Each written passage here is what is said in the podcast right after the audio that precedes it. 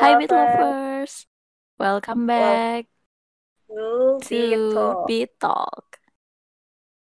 Oke, eh, kali ini eh, kita bakal membahas salah satu tokoh Marvel yang bakal difilmin nih. Nama filmnya Nah. itu adalah Morbius.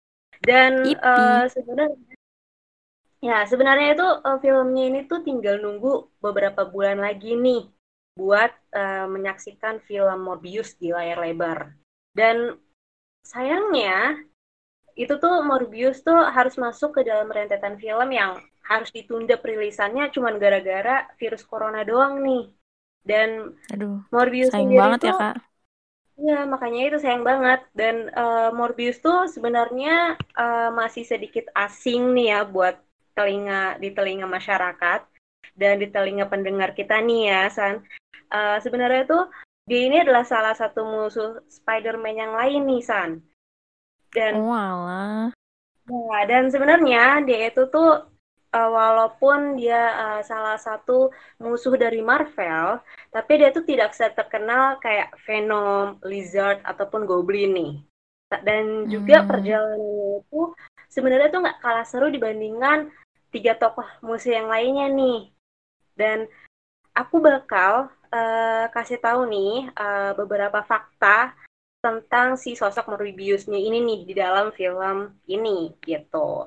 Dan sebenarnya uh, sekumpulan fakta ini itu juga diambil dari kisah aslinya yang ada di Marvel nih San. Hmm. Uh, Berarti itu fakta-fakta yang menarik gitu ya kak? ya fakta-fakta menarik uh, dari sosok si Morbiusnya ini yang merupakan sosok vampir yang ada di film ini gitu. Hmm, Dan eh, sebenarnya akan ada eh, beberapa perubahan di dalam film ini yang bakal dirilis sama Sony Pictures. Oke, aku langsung aja di nomor satu ini ya. Nomor satu itu eh, seorang dokter jenius. Nama lengkapnya itu sebenarnya adalah Michael Morbius.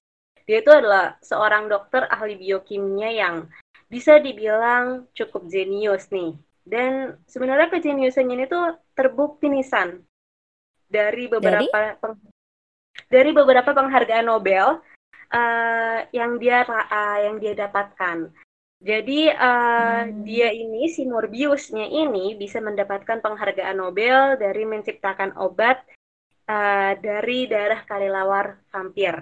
Dan kecerdasan ini Hmm. ini juga bisa dibilang luar biasa banget karena bisa uh, membuat dirinya itu dihormati dan dikagumi dalam bidang keilmuan nih San. Dan yang kedua ini ada fisik yang lemah sejak kecil. Jadi Oh sosok jadi dia tuh jenius, cuman kekurangannya fisiknya lemah gitu kak?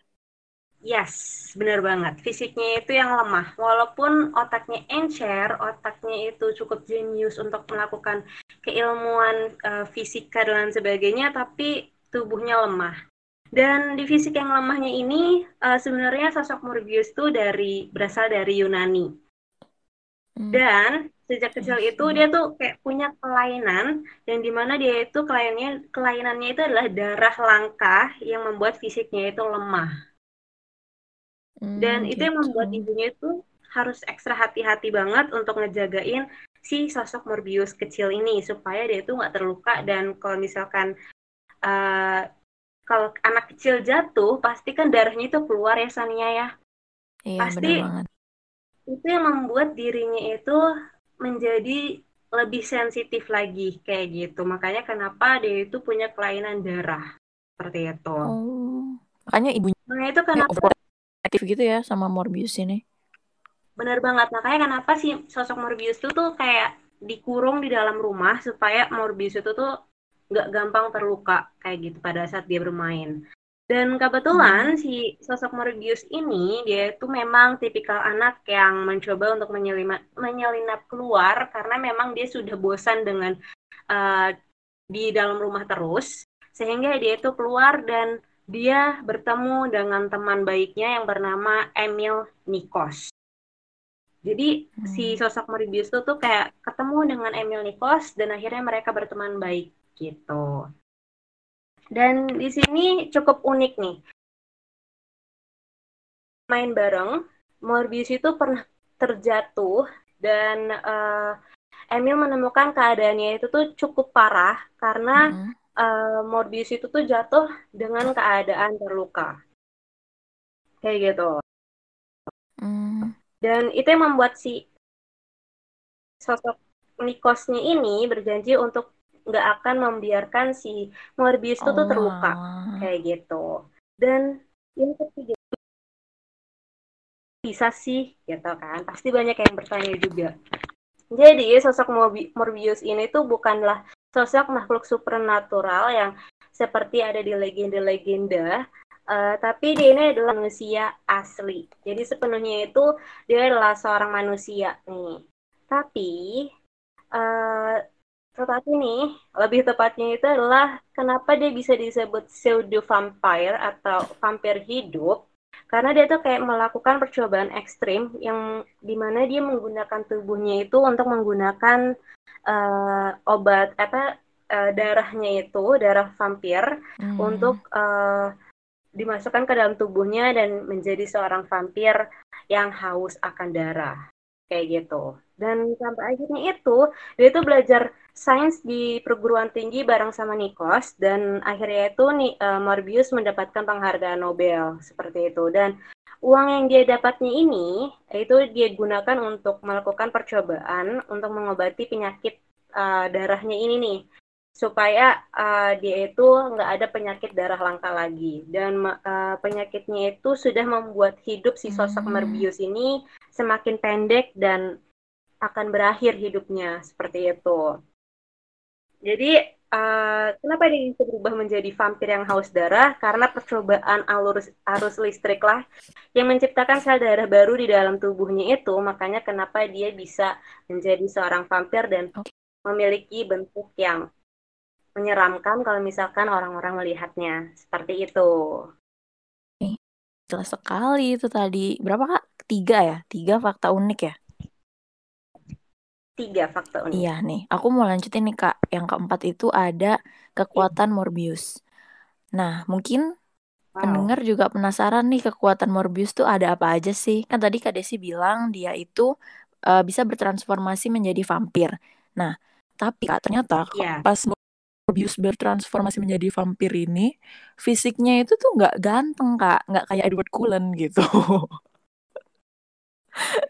bener banget. Iya jadi bener-bener serem. Fisiknya tuh menyerupai kelelawar. Ya bayangin aja kelelawar kayak gimana. Cekung. Iya. Pipinya cekung terus wajahnya agak manjang. Tarik kan sembang setengah kelelawar kayak gitu. Belum lagi matanya merah nyala ya, nah tapi kak ternyata di balik itu semua itulah yang ngebuat Morbius ini punya indera yang lebih sensitif dia jadi punya stamina yang lebih tinggi dan kecepatan gerak di atas rata-rata.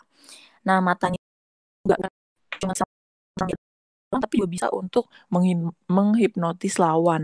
Bahkan orang yang memiliki tekad bulat kayak ada aja tuh bisa kak terpengaruhi gitu sama hipnotisnya dia. Kayak gitu. Lanjut.